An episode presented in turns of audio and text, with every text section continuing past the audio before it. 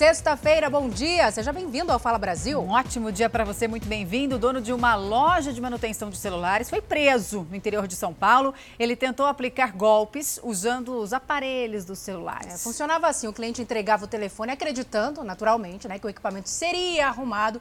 E o homem se aproveitava dessa situação, invadia aplicativos e contas bancárias, né, Zuca? Bom dia, bom dia, Roberto. Bom dia. Bom dia, Salso. Bom dia, Roberta. Olha, em um dos casos, ele conseguiu tirar 16 mil reais da vítima. Reportagem do Pedro Leão.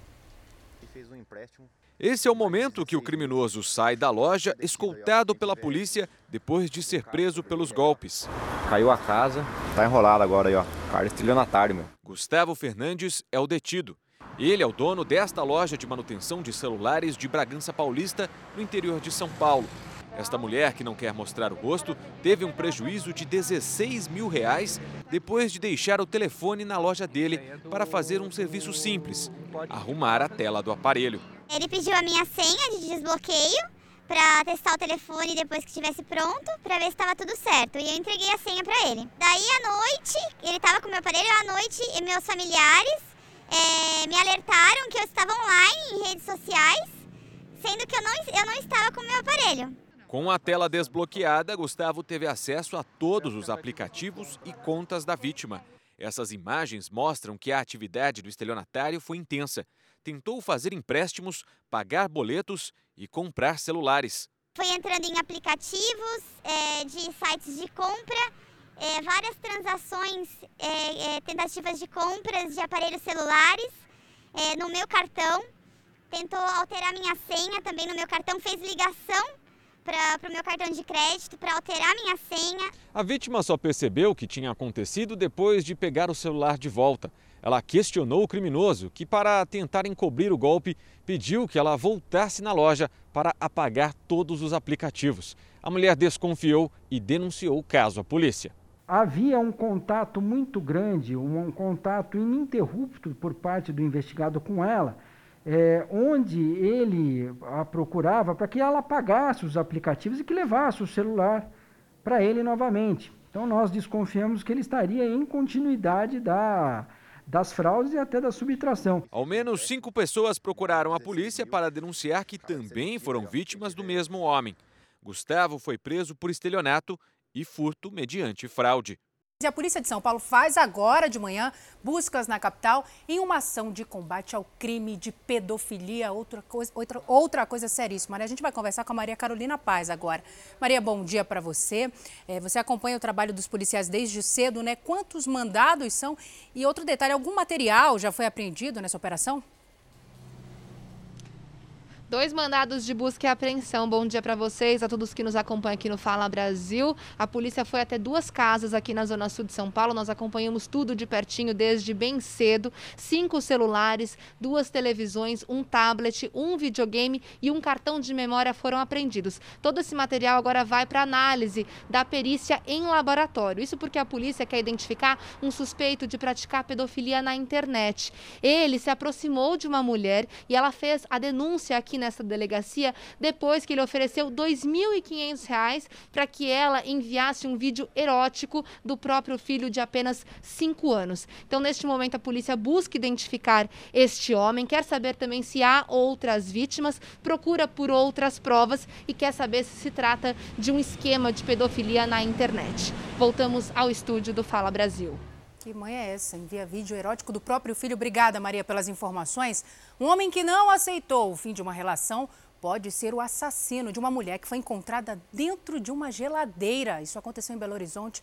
A Maiara Foco está lá, tem as informações para a gente. Maiara, bom dia. Até ontem a polícia trabalhava né, com a possibilidade desse homem ser um amante dessa mulher aí que foi morta, só que a investigação parece que descobriu um detalhe, né, algo diferente. Fala para a gente, por favor. Oi, Salso, bom dia para você, bom dia a todos. A vítima, Elisângela Vesper, de 30 anos, já tinha registrado um boletim de ocorrência contra um ex-namorado. Ela era casada no papel, mas, de acordo com o marido, os dois não viviam mais juntos. A, a versão dele foi confirmada pela família dela. Ela então começou a namorar este outro rapaz, mas ele demonstrou ser agressivo e ela tentou terminar a relação. O homem a ameaçou com uma faca e foi aí que que a moça foi à polícia e fez a denúncia. Ele não foi encontrado até o momento para prestar depoimento, o que, segundo as investigações, aumenta a possibilidade dele ser mesmo o assassino. Voltamos ao estúdio do Fala Brasil. E foi enterrado o policial militar que morreu durante um treinamento aéreo no interior de São Paulo. O cabo Alexandre, de 43 anos, que servia a polícia militar havia mais de 20 anos, trabalhava na região de Assis. A suspeita é que ele tenha se desequilibrado durante uma das manobras e caiu de uma altura de cerca de 10 metros. O oficial chegou a ser socorrido, mas não resistiu aos ferimentos. Bom, e acontece agora em todo o estado de São Paulo uma ação policial contra crimes ambientais. A gente fala com o Pedro Leão, que acompanha tudo desde o começo, né, Pedro? Bom dia para você. Onde é que você está e quais são os crimes, hein? Olá, bom dia a todos que acompanham o Fala Brasil. Estou aqui na represa Billings, em São Bernardo do Campo, na região metropolitana de São Paulo. Polícia Militar Ambiental está aqui patrulhando a represa para coibir crimes ambientais como pesca ilegal, invasão de áreas de mananciais, desmatamento, caça e tráfico de animais silvestres. Ao todo, são 1.200 policiais em todo o estado de São Paulo, em 450 viaturas, entre drones, carros e também barcos, para fazer essa operação que se estende até amanhã, sábado. Voltamos ao estúdio do Fala Brasil. Certo, Pedro, obrigada, viu? E pontos turísticos e atividades coletivas da praia durante a semana estão liberados, hein? A partir de hoje no Rio de Janeiro. Aline Pacheco, bom dia para você. Apesar da liberação da prefeitura, alguns locais já anunciaram que não vão reabrir ainda, né? Quais são eles? Qual que é a previsão, hein? Já tem? Oi, bom dia. Já sim. O bondinho do Pão de Açúcar, o aquário, a roda gigante e também o Corcovado só vão reabrir na segunda quinzena de agosto. A intenção é retomar as atividades de forma conjunta e segura. A regra prevê que só podem funcionar com um terço da capacidade. E mais mudanças nessa nova fase. Nas praias, esportes coletivos foram liberados, só que de segunda a sexta. As lojas de rua e shoppings vão poder atender mais gente. O número de clientes sobe de um para dois terços da capacidade. Já aqui no Rio de Janeiro, um estudo apontou que a taxa de contaminação do coronavírus em seis regiões desacelerou mais de 10% nos últimos 15 dias. Voltamos ao estúdio do Fala Brasil. E uma explosão numa empresa de refrigerantes atingiu carro, casas, assustou muita gente em Fortaleza, no Ceará. A gente conversa ao vivo com a Tea Morel, né, Tea? Bom dia para você. O que, que aconteceu? Já se sabe a causa dessa explosão e alguém ficou ferido? Bom dia. Sim, teve uma pessoa que ficou ferida, foi um funcionário da empresa de refrigerantes que estava lá dentro durante a explosão. Esse incidente aconteceu por volta de duas e meia da manhã. Esse homem ficou ferido, mas logo depois recebeu atendimento e foi levado para um pronto-socorro aqui da capital. O estrago aqui foi muito grande. De acordo com o Corpo de Bombeiros, a caldeira teria explodido, soltou cilindros de gás por todas as ruas e esse material que vocês estão vendo acabou atingindo o telhado de casas, inclusive foi a dois quarteirões de distância. Aqui desse lado onde eu estou, tem o carro de um motorista de aplicativo que estava passando nessa rua no momento da explosão. O carro dele foi completamente atingido por esses escombros. Nesse momento, a Defesa Civil está fazendo um levantamento dos estragos, está isolando a área e vai tentar identificar quais foram os motivos dessa explosão. Voltamos aos estúdios do Fala Brasil. Obrigado. E olha só, notícia muito triste, morreu agora de manhã por complicações da Covid-19 o radialista José Paulo de Andrade, um dos maiores nomes do rádio brasileiro, meu amigo querido. Zé Paulo tinha 78 anos de idade, estava internado havia 10 dias em um hospital de São Paulo. Ele trabalhou na Rádio Bandeirantes por 57 anos, onde fez quase toda a carreira. Começou a trabalhar como rádio escuta e no plantão esportivo da Rádio América em 1960. Em 1960, 1963, iniciou a longa carreira no Grupo Bandeirantes. Apresentou diversos programas na rádio e também na TV. Os nossos sentimentos. O estudante picado por uma cobra naja não apareceu para depor nas investigações sobre uma suposta rede de tráfico internacional de animais. Essa história ainda está muito estranha, né, Roberta? A polícia quer saber agora, entre outras coisas, por que ele tinha acesso facilitado a uma área restrita do Ibama. As investigações em torno do estudante Pedro Henrique dos Santos, picado por uma cobra naja no último dia 7, duraram o dia inteiro. Pela manhã, a polícia cumpriu mandados de busca e apreensão na casa de um amigo de Pedro Henrique, no Riacho Fundo 1. No local, encontraram esta cobra não venenosa dentro de um aquário. A serpente foi recolhida e os policiais levaram também celulares, medicamentos de uso veterinário e outros objetos usados na criação ilegal de animais silvestres. A gente não tem dúvida do, do tráfico. Os indícios são muitos, né? são enormes. Pedro Henrique foi convidado para prestar depoimento na delegacia nesta quinta-feira, mas não compareceu. Os agentes ouviram apenas parentes do estudante e também Gabriel Ribeiro, suspeito de ter abandonado a cobra naja em um shopping. O padrasto do estudante, Eduardo Conde, é apontado pelos investigadores como um dos responsáveis por ajudar Pedro Henrique a esconder provas ligadas ao tráfico de animais. Conde é coronel da Polícia Militar. Assim que acabou o depoimento, ele saiu sem falar com a imprensa. A polícia quer saber se existe uma quadrilha especializada no tráfico de animais silvestres. Até agora, os investigadores acreditam que Pedro Henrique escondia pelo menos 19 cobras e que, por conta de ligações pessoais, teria fácil acesso aos CETAS, o Centro de Triagem e Reabilitação de Animais do Ibama. Inclusive, nas baias de cavalo, onde as cobras ilegais foram encontradas, havia uma caixa dos CETAS. Analistas ambientais do Ibama estiveram na delegacia, mas não explicaram por que a entrada de Pedro Henrique era permitida no Instituto. Tendo a liberação, a gente fala sem problema nenhum, mas eu prefiro, preciso que a minha Ascom libere para conversar com vocês, tá certo? Mudando de assunto, Milton Ribeiro tomou posse como novo ministro da Educação, o quarto do governo Bolsonaro. Ele condenou a violência contra professores e se comprometeu com o resgate da imagem desses profissionais. No Palácio do Planalto, ministros e poucos convidados. O presidente Bolsonaro acompanhou a posse do Palácio da Alvorada por videoconferência.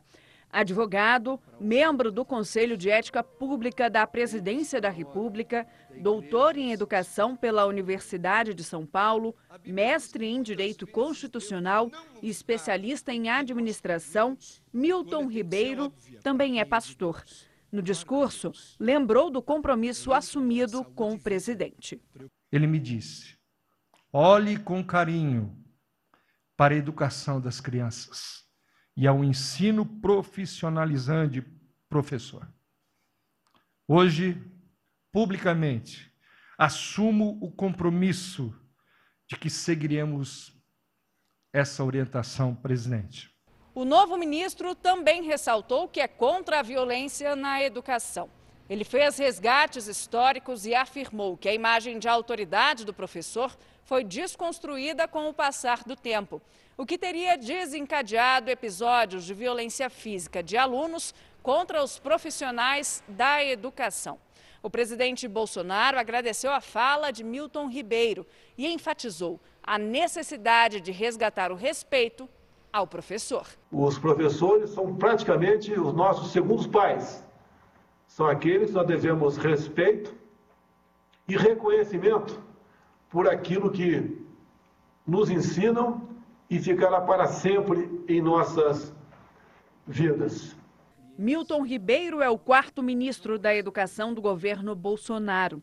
Ele terá que comandar processos importantes como a volta das aulas presenciais nas universidades e escolas.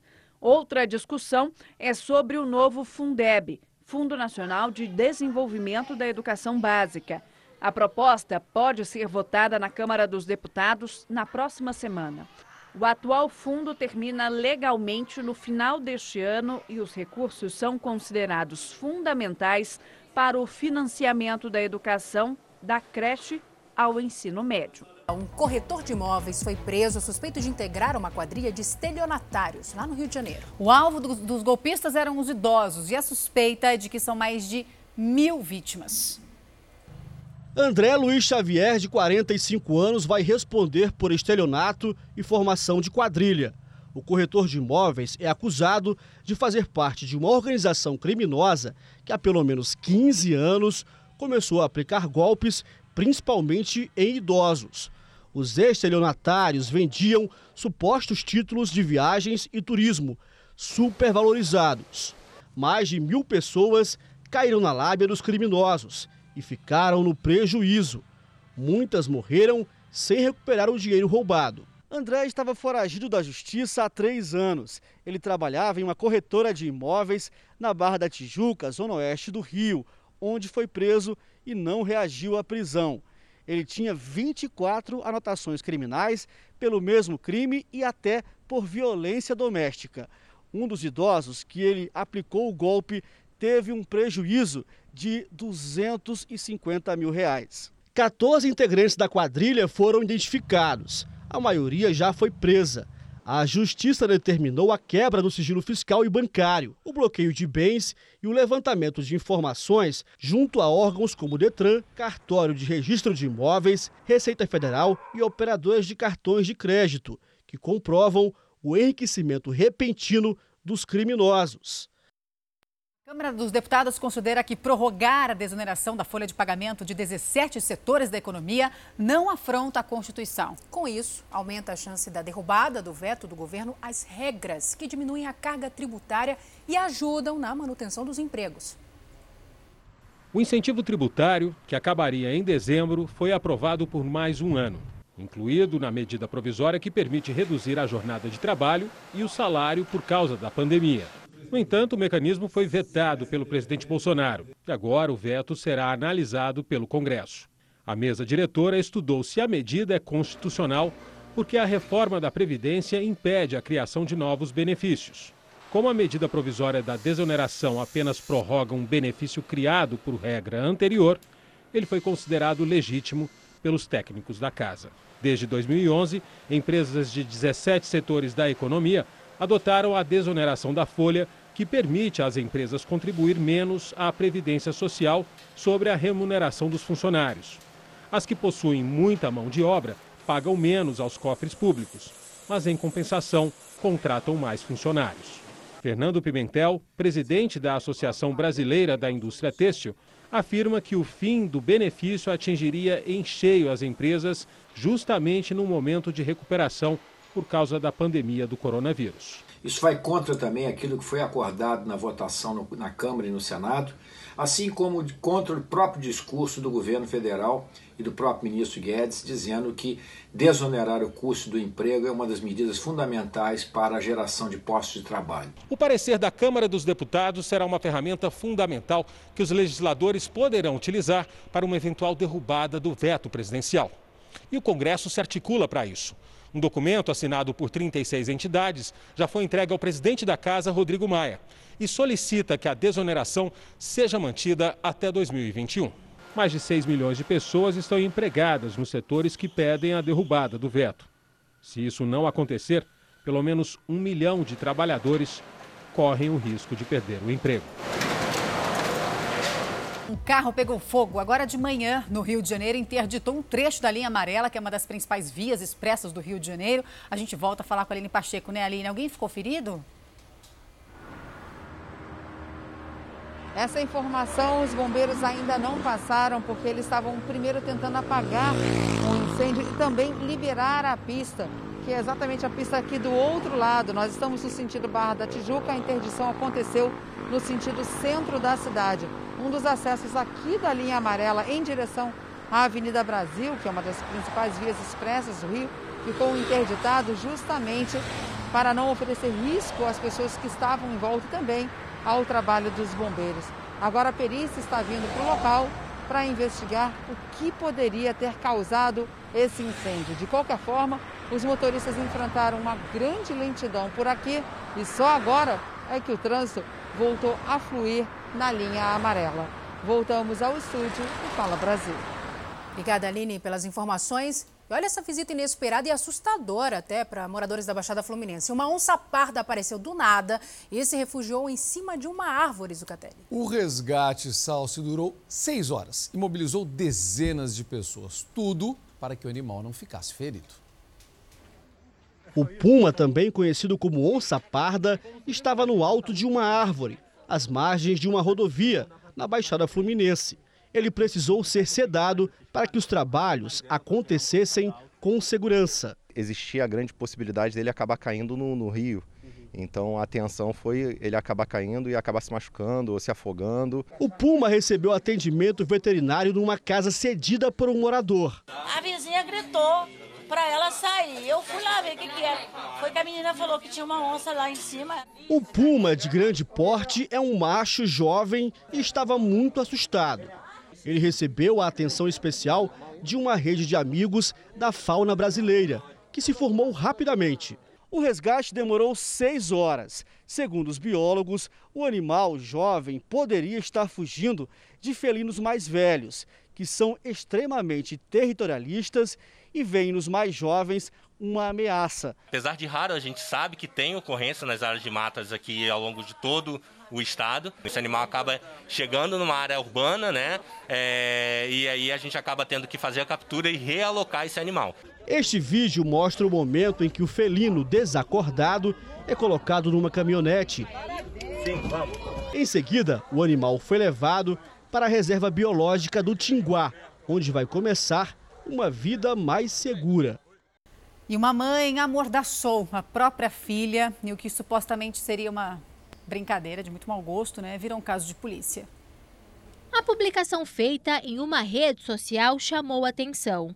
Na foto, uma criança de dois anos aparece amordaçada com uma fita. O Conselho Tutelar recebeu a denúncia, feita pela avó paterna da menina. Essa pessoa denunciava que essa mãe tinha postado nas redes sociais né, essa foto e, e, e, ela não tinha muitas outras informações, mas sabia o local onde a mãe residia. Uma equipe técnica foi até o endereço da família. Lá encontrou a mãe a menina de dois anos e também um bebê de seis meses.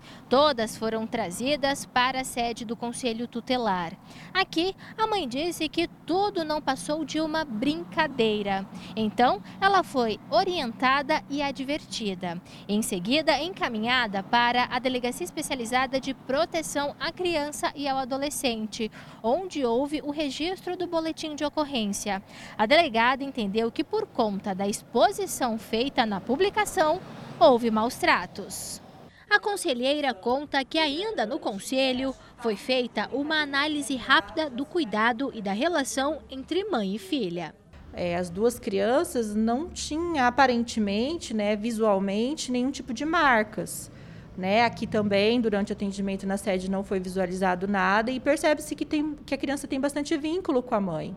Né? Pedia pelo colo, tinha carinho. Mesmo assim, a família será acompanhada por uma equipe. Brincar é outra coisa, né? Essa suposta brincadeira da mãe, de 19 anos, era a seguinte: na postagem nas redes sociais, ela escreveu ao lado da foto: Como fazer a criança ficar quieta. Lamentável. Olha essa história: um estudante passou 88 dias preso por um roubo que ele diz que não cometeu. Bom, os policiais usaram uma foto para que a vítima do roubo fizesse o reconhecimento. Segundo o homem, o criminoso era negro, tinha uma verruga na testa, características incompatíveis com as do jovem que foi preso. O batalhão que prendeu o estudante foi fechado recentemente pela Corregedoria por suspeita de desvios de conduta e corrupção.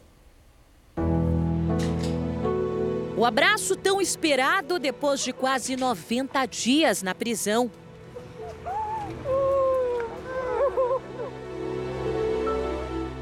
Tava deitado aí, gritou a liberdade, a liberdade. Aí eu fiquei com a cabeça deitada, eu tava pedindo pra Deus já. Eles chegaram na cela e falaram, é você, eu nem acreditei, deixei tudo pra trás e, e saí. Um processo por porte ilegal de arma de fogo e outro por roubo de carga.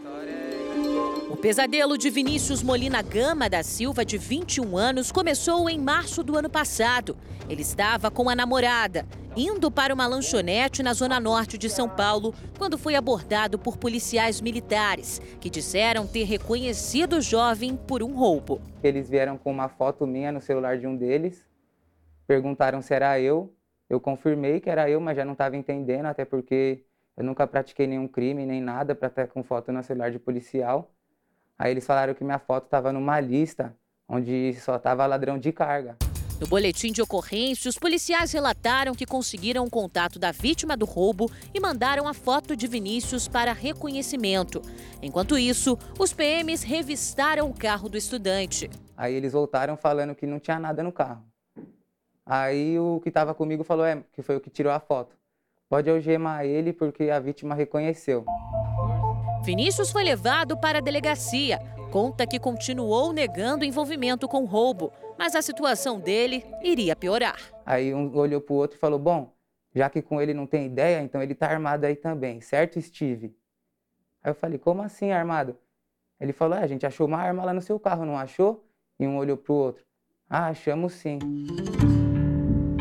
A arma seria uma garrucha calibre 32, sem marca e numeração aparentes, que, segundo o boletim, estaria debaixo do banco do motorista. Vinícius foi preso em flagrante, só conseguiu sair depois de pagar fiança. Esta testemunha, que não quer ser identificada, diz que no momento da ocorrência não viu qualquer arma. Pelo que eu, que eu vi ali, não, não tem como falar que ele estava armado. Mas este seria apenas um dos processos que ele enfrentaria dali em diante. O roubo do qual Vinícius é apontado como suspeito aconteceu nesta Rua dos Jardins, bairro Nobre de São Paulo. O motorista, que havia acabado de fazer uma entrega de cigarros, diz que foi abordado por um rapaz armado e obrigado a deixar o local com a carga avaliada em 12 mil reais. Isso em 14 de junho de 2018 nove meses antes de Vinícius ser abordado pela PM.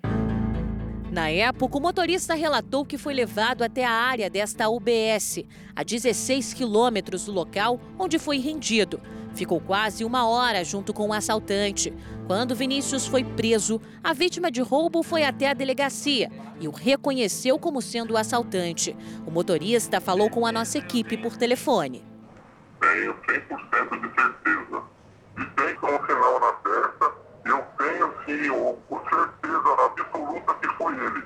O Núcleo de Jornalismo Investigativo da Record TV teve acesso com exclusividade ao BO do roubo, onde o assaltante é descrito como menor de idade, negro, sem características faciais de negro, estatura média, magro, com uma verruga na testa, acima do olho esquerdo e um cavanhaque ralo ele tem uma pinta na testa que nem de longe, Ryan, se confunde com uma verruga. Ele não era menor de idade e, principalmente, ele é branco, tem o cabelo liso, ele não é negro.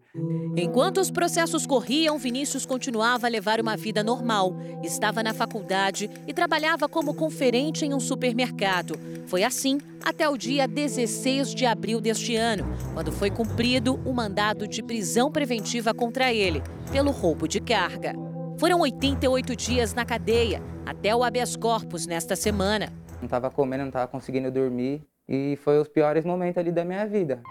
A família acredita na inocência do jovem e luta para provar que ele não cometeu os crimes. Vinícius jamais faria isso. Desde pequeno, ele nunca foi de ir na casa de, de ninguém e querer pegar alguma coisa, de querer nada. Ele não tem nenhum perfil, não tem nem como imaginar isso. Porque se você conhecer ele pessoalmente, ele é sereno, ele é, ele é quieto, ele é calmo.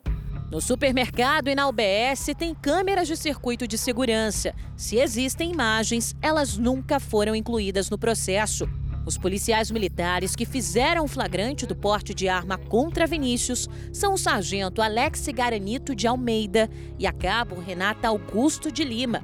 Ambos pertencem ao 5 Batalhão de Polícia, unidade que foi fechada recentemente pela Corregedoria que investiga desvios de conduta e corrupção. A Cabo Renata é citada em uma reportagem do portal Ponte.org como uma das responsáveis por recolher propina do tráfico, forjar flagrantes e até mesmo extorquir dinheiro de traficantes. Além de o fato de a namorada de Vinícius não ter sido ouvida como testemunha, no caso da arma, um outro detalhe também chama a atenção da defesa. Este despacho, de fevereiro do ano passado, com o indiciamento de um homem chamado William Santos Barbosa, pelo roubo da carga de cigarros. Alguma coisa aconteceu e a gente precisa apurar. Eu já aleguei isso em sede de defesa do Vinícius, mas ainda a gente não tem uma resposta concreta de onde, de onde surgiu o nome desse William Santos Barbosa. Mesmo fora da família, Vinícius tem uma boa reputação. O gerente de um supermercado onde o jovem trabalhou durante dois anos não acredita no envolvimento em crimes. Muita honestidade, nunca é, deixou dúvida do caráter dele como pessoa, como profissional. Né? Os processos continuam. Uma próxima audiência está marcada para setembro.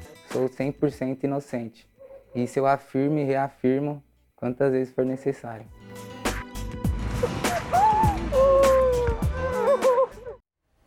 Se é inocente, tem que estar solto. Da mesma maneira que a gente diz que quando comete um crime tem que estar preso, se a pessoa não cometeu, ela tem que estar solta. A justiça é tem que ser feita. Claro.